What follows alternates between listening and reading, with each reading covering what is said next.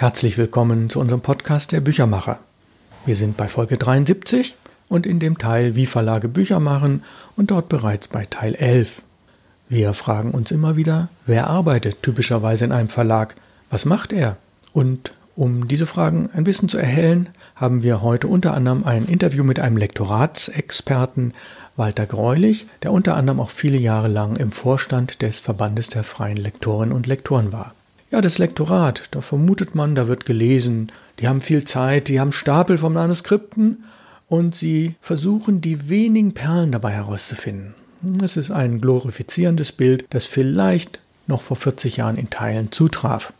Überwiegend, je nach Verlagstyp, ist in allererster Linie der Lektor ein Projektmanager. Wir kommen später auf dieses Thema noch intensiver zu sprechen. Und wenn man sich die typischen Lektoratsarbeiten anschaut, jenseits des Projektmanagement, was sind dann Teile der Arbeit? Starten wir mal mit den beiden Punkten mit dem Redigieren und dem Korrigieren. Ein Lektor, egal ob intern oder extern, prüft Manuskripte vor ihrer Annahme inhaltlich sowie sprachlich und er beobachtet sehr genau den Markt. Das heißt, er weiß genau, was die Konkurrenz macht, welche Titel gut gehen, wie sie beworben werden und ähnliches mehr. Nach der Entscheidung für die Veröffentlichung eines Manuskriptes sollte er den Text in einem weiteren Arbeitsgang genau inhaltlich überprüfen. Erst im zweiten Arbeitsgang oder vielleicht sogar im dritten sollten sprachliche Fehler und Rechtschreibfehler angegangen werden. Das heißt, man muss erstmal gucken, stimmt überhaupt der Inhalt, stimmt die Richtung, stimmt die Struktur und ähnliches mehr. Der Trend der letzten Jahre, wie vorhin angedeutet, ging in die Richtung, dass ein Lektor mehr und mehr ein Projektmanager ist und die beiden letztgenannten Aspekte seiner Tätigkeit zunehmend von selbstständigen Außenlektoren gegen Zahlung eines meist pauschalen Honorars übernehmen lässt. Viele Aufgaben kamen im Lektorat hinzu, sodass ein Lektor heute kaum Zeit zum Lesen und Beurteilen von Manuskripten, geschweige denn für eine stilistische oder grammatikalische Korrektur hat. Es kostet einfach zu viel Zeit und meist ist der Lektor aufgrund seiner Verlagserfahrung zu hoch qualifiziert, um solche Dinge selbst zu erledigen. Ihm würde die Zeit sonst in anderen Bereichen fehlen. Ein Lektor muss auf jeden Fall ein genauer Kenner der Bedürfnisgruppe der Leser seines Fachbereichs sein und viele Außenkontakte zu Informanten, Multiplikatoren, Autoren und beispielsweise Fachkongressen haben. Nun ja, Fachbereiche beziehen sich auf Sach- und Fachbücher. In der Belletristik geht es mehr um Lesergruppen, um soziodemografische Gruppen und um deren Bedürfnisse und Lese- und Kaufverhalten. Bei Kaufen denkt man natürlich auch, es gibt viele Bücher, die werden verschenkt, aber kaum gelesen, aber schließlich werden sie verkauft. Das ist ein Bereich, der wirklich spannend ist dass man genau weiß, in dem und dem Fachbereich werden die Bücher überwiegend verkauft, aber nicht gelesen oder nur angelesen. Sogenannte Geschenkbücher. Ja, wenn der Lektor das alles weiß, nur dann kann er nämlich zielgerichtet die richtigen Manuskripte auswählen, beziehungsweise auch das ein Trend der letzten Jahre, gezielt bei professionellen Autoren in Auftrag geben. Darüber sprachen wir auch schon mal. Viele Bücher sind Auftragsarbeiten. Kommen wir zum zweiten Punkt, dem Korrigieren. Früher wurde in einer guten Setzerei der Text vor dem Ausdruck und Lieferung an den Verlag schon einmal Korrektur gelesen. Tja, das sieht heute völlig anders aus. Manuskripte liegen ja digital vor. Es geht um die Übernahme und Bearbeitung. Doch bevor der Layouter, derjenige, der also festlegt, was auf welche Seite kommt, bevor der Layouter den Text bekommt, wird er in zwei bis vier Qualitätsstufen im Verlag oder von außenstehenden Lektoren gelesen und bearbeitet. Je nach Vorgaben kann er sogar so intensiv bearbeitet werden, dass manchmal vielleicht nur noch 40 Prozent des Originals erhalten bleiben. Das gibt es. Kommen wir zur Software. Textprogramme verfügen über ein gutes Rechtschreibprüfprogramm, das man zudem mit dem Duden und vergleichbaren Thesauri verknüpfen kann. So wird man in der Theorie meist mit eher wenigen und meist sinnentstellenden Fehlern zu tun haben. Sinnentstellend wäre zum Beispiel Rinder statt Kinder Rinder ist richtig geschrieben, Kinder ist richtig geschrieben, aber je nach Bedeutungszusammenhang heißt es natürlich was völlig anderes. Das wären sinnentstellende Fehler als kleines Beispiel. Das Korrekturlesen startet am Rechner zunächst mit Standards wie Suchen und Ersetzen. Suche zum Beispiel zwei Leerzeichen und ersetze es durch eins. Suche falsche Anführungsstriche und ersetze sie durch die richtigen. Suche falsch geschriebene Eigennamen und so weiter fort.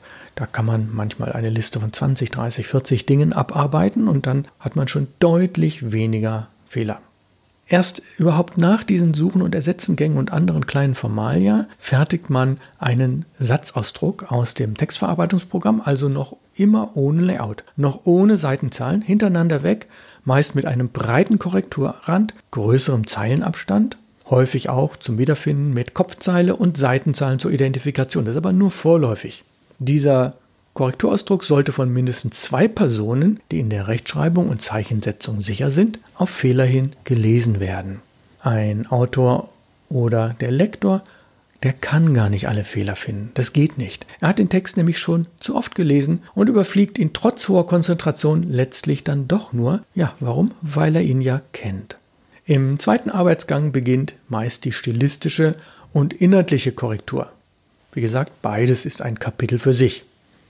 Und um das ein bisschen in den Griff zu kriegen, kann man beispielsweise einen im Korrekturlesen geübten Germanistikstudenten 10 Euro pro Stunde zahlen und dann ist das schon relativ gut, ein Manuskript mit wenigen Fehlern zu haben.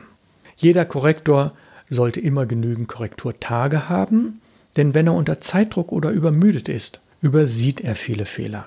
Aus diesem Grund braucht man letztlich auch zwei Korrektoren. Bei spannenden Texten kann es hilfreich sein, den Text von hinten nach vorne zu lesen, wortweise von hinten nach vorne. Für die Ausdrucke an den Autor ist es unerheblich, ob der Autor eine Version erhält, in der die Korrekturen schon rot eingezeichnet sind, als Kopie, oder ob er eine Kopie der fertigen Textfassung nicht des Layouts erhält.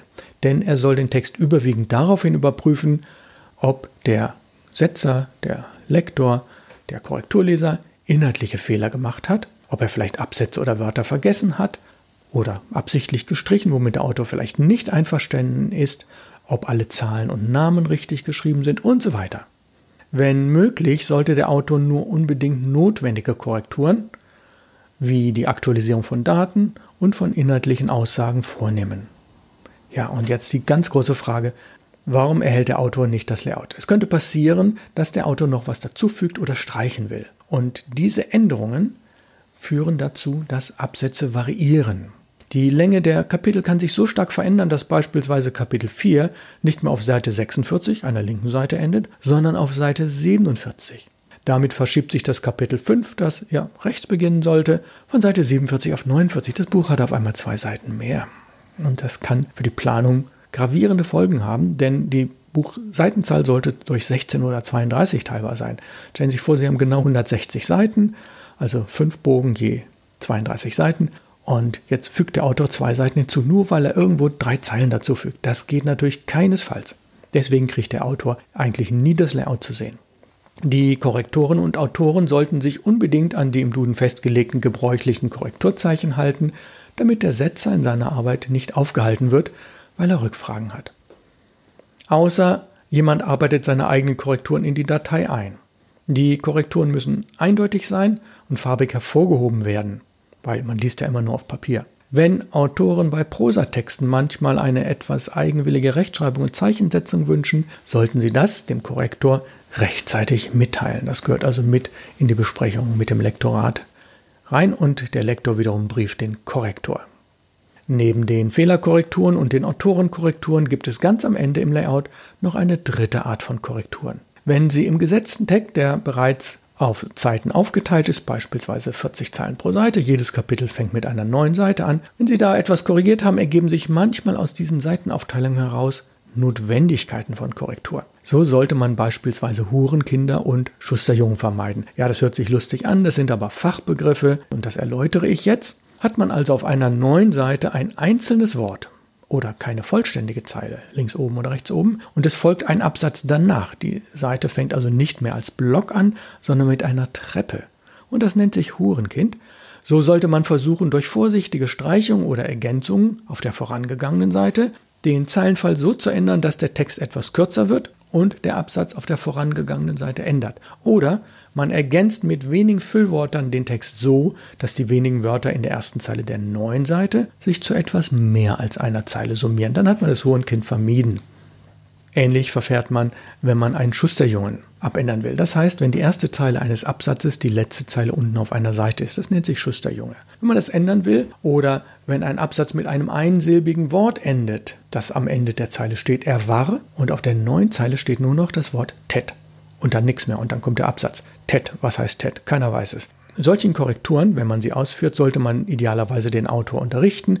Möglicherweise hat er sogar bessere Änderungsvorschläge als man selbst. Darüber hinaus können unvorsichtige Korrekturen den Zeilenfall der gesamten nächsten Seite verändern. Diese letzten Feinheiten in der Korrektur fallen erst dann auf, wenn man das Layout vorliegen hat. Doch das ist je nach Publikation erst die dritte, vierte oder fünfte Korrektur und oft erst nach Monaten. So, damit enden wir mit dem Teil und wir haben heute Walter Greulich aus Birkenfeld am Telefon. Ich habe früher viele Seminare mit ihm gemeinsam durchgeführt und er hat sehr erfolgreich viele Texte im von mir 20 Jahre lang herausgegebenen Verlagshandbuch geschrieben. Meine Fragen beziehen sich darauf, wie man eigentlich Lektor wird. Am Telefon haben wir einen Lektoratsexperten, einen sehr erfahrenen Mann, der seit mehreren Jahrzehnten in der deutschen Verlagsbranche unterwegs ist und der etwas Besonderes zu bieten hat. Ich habe ihm vorab vier Fragen gestellt. Die erste, Walter Greulich, reicht es aus, ein gutes Abitur zu haben, um als Lektor zu arbeiten? Ja, erst einmal schönen Dank, dass ich an dieser Podcast-Runde teilnehmen darf. Ich beantworte die Frage natürlich gerne. Äh, zur ersten Frage, ob es ausreicht, ein gutes Abitur zu haben, um Lektor werden zu können und als solcher vielleicht auch Erfolg zu haben, würde ich als schwierig äh, grundsätzlich ansehen, nur Abitur zu haben. Ich will das nicht ausschließen, dass das manche können. Aber das sind dann wahrscheinlich eher Naturtalente, würde ich mal behaupten. Denn äh, aus meiner Erfahrung braucht man einfach äh, eine gewisse Übungszeit und sogar äh, nicht nur eine Übungszeit, sondern eben durchaus auch ein Studium. Und man braucht eine gewisse Lebenserfahrung. Wenn man ganz jung äh, als Lektor anfangen würde, hätte man wahrscheinlich nicht die Kompetenz, äh, mit den Autoren und Autorinnen auf einer Ebene äh, reden zu können. Und es geht ja auch um Vertragsverhandlungen. Es geht ja nicht nur um Inhalte und Stilfragen, sondern es geht auch um das Management und wie gesagt um Verträge und solche Dinge. Da ist es schon ganz gut, wenn man ja ein bisschen Lebenserfahrung hat, sagen wir mal Mitte 20 ist oder sowas. Direkt nach dem Abitur stelle ich mir, wie gesagt, etwas schwierig vor. Gut, wenn man jetzt als Beispiel Germanistik studiert hat, welche Vor- und Nachteile hätte denn das für diesen Lektoratsberuf? Ja, erst einmal ist schon mal sehr gut, äh, überhaupt studiert zu haben. Das gilt äh, für alle Studiengänge, äh, würde ich mal behaupten. Und wenn man Germanistik studiert hat, dann ist man natürlich geradezu prädestiniert für den äh, Lektoratsberuf weil man sich ja mit Sprache, mit Bildung insgesamt, mit Geschichte der Sprache, mit den großen Autoren und so weiter beschäftigt. Also das äh, kann äh, nur ein, ein großer, großer Vorteil sein, wenn man äh, mit einem Germanistikstudium bei irgendeinem Verlag anklopft weil dann einfach gewisse Voraussetzungen von vornherein da sind. Man kann analytisch denken, man weiß, was es heißt, an einer Sache dran zu bleiben, dranbleiben zu müssen, damit etwas Gutes herauskommt. Dazu ist eben ein Studium auch da, insgesamt irgendein Studium. Ja, diese Erfahrungen, die man da gemacht hat und die Kenntnisse, die man sich dann äh, durch das wissenschaftliche Arbeiten einfach angeeignet hat, die kann man sehr gut im Lektoratsberuf gebrauchen. Germanistik ist, wie gesagt, wahrscheinlich das allerbeste Studium als Voraussetzung für den Lektoratsberuf, aber auch andere Studiengänge, wenn man an Fachbücher äh, denkt äh, oder Sachbücher auch schon, sobald es in eine spezielle Richtung geht, da ist man dann natürlich besser vorbereitet äh, auf das Lektorat, wenn man ein entsprechendes Studium mitbringt. Das heißt, das heißt, jemand, der Biologie, Biologie studiert hat, wäre in einem entsprechenden Fachverlag sehr gut aufgehoben, dem würde die sprachliche Kompetenz fehlen. Das heißt, ideal hieß hieße das. Eigentlich sollte man zwei Studiengänge haben. Aber gehen wir mal darauf ein, gehen wir mal darauf ein, wenn jemand also ein Fachstudium hat oder ein Germanistikstudium, der würde im Verlag anfangen. Wie lange wäre wohl die Einarbeitungszeit in einem Verlag? Wie lange braucht man erfahrungsgemäß, bis man wirklich ein guter Lektor ist? Gibt es dazu Erfahrungswerte von Ihrer Seite?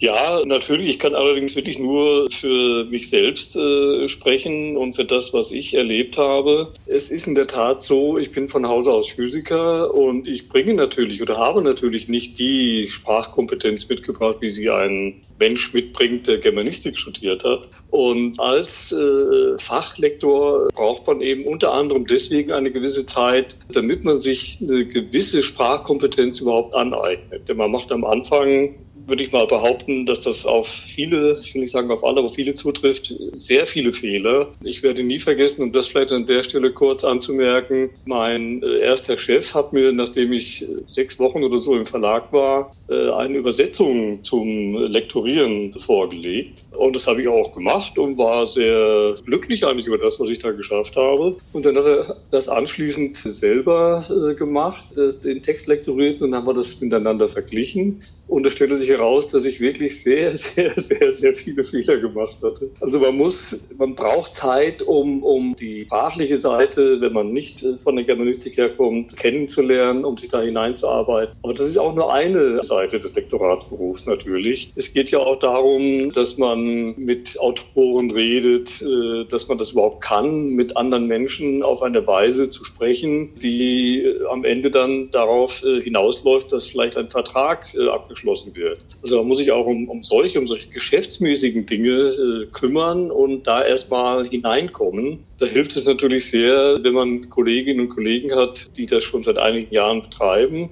die man fragen kann, die einen begleiten dabei. Alleine wird man das so gar nicht so schnell hinbekommen. Und schnell heißt in dem Fall, würde ich mal sagen oder würde ich mal behaupten, zumindest aus meiner Erfahrung, vier, fünf Jahre. Da braucht man mindestens, um wirklich gut in das Lektoratsgeschäft, mal so auszudrücken, äh, hineinzukommen.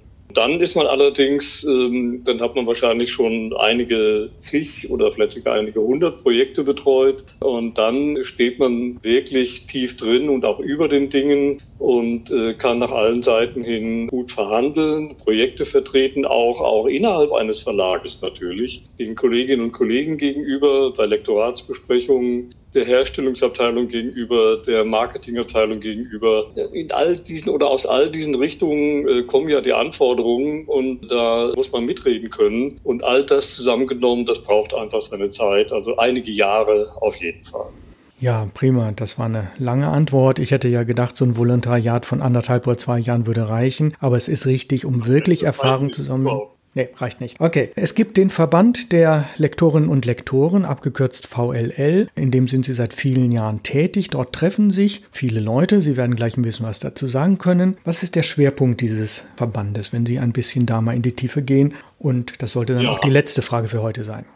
Ja, der VfL existiert seit 20 Jahren und äh, ist äh, gegründet worden, um Leute zusammenzubringen, die als äh, freie Mitarbeiter für Verlage arbeiten und die ja sonst äh, keine Möglichkeit hätten, äh, äh, ihre Probleme mit anderen Menschen, die ähnliches tun wie sie, auszutauschen. Denn als äh, freie Lektorin oder freier Lektor hat man natürlich durchaus etwas andere Probleme als angestellter Lektor. Einfach um zu hören, um die Erfahrung der anderen mitzubekommen, um dann besser auch als freier verhandeln zu können äh, mit äh, potenziellen Auftraggebern dafür. Und aus diesem Grund ist dieser Verlag gegründet worden.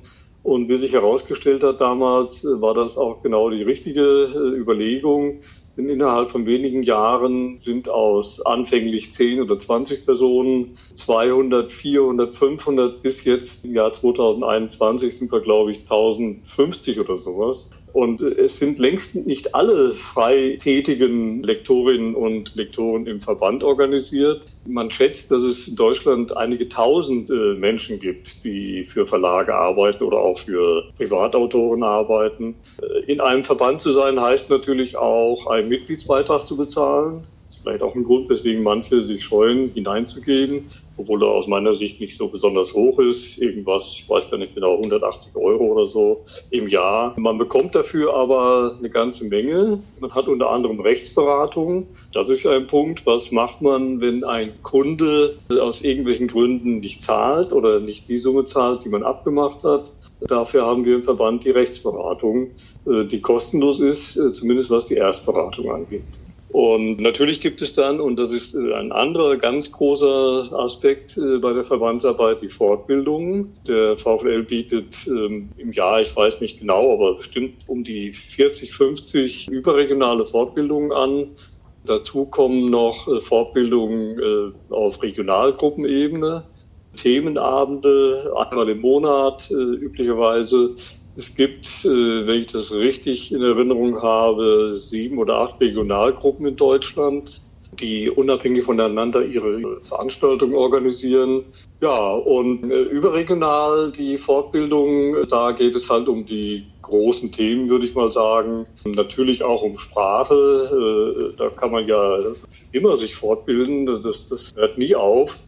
Aber es geht auch um, um technische Dinge, das, äh, ja, wenn man so will, technische Handwerkszeug äh, fürs Lektorat. Ähm, da äh, bringen natürlich alle nicht unbedingt die gleichen äh, Voraussetzungen mit. Und es ändert sich ja auch immer wieder die Technik. Also da äh, muss sich auch ständig fortbilden, um mit Autorinnen und Autoren, mit den Verlagen, den Herstellern, dem ganzen Drumherum, der ganzen digitalen Verlagswelt mithalten zu können. Also es gibt Word-Kurse, es gibt äh, Excel-Kurse, PDF-Kurse, alles, was irgendwie äh, rund um das technische Handwerkszeug, das Lektorat, was es da so gibt, dazu existieren Fortbildungen. Und dann natürlich auch, was ein anderer großer Punkt ist, äh, Projektmanagement.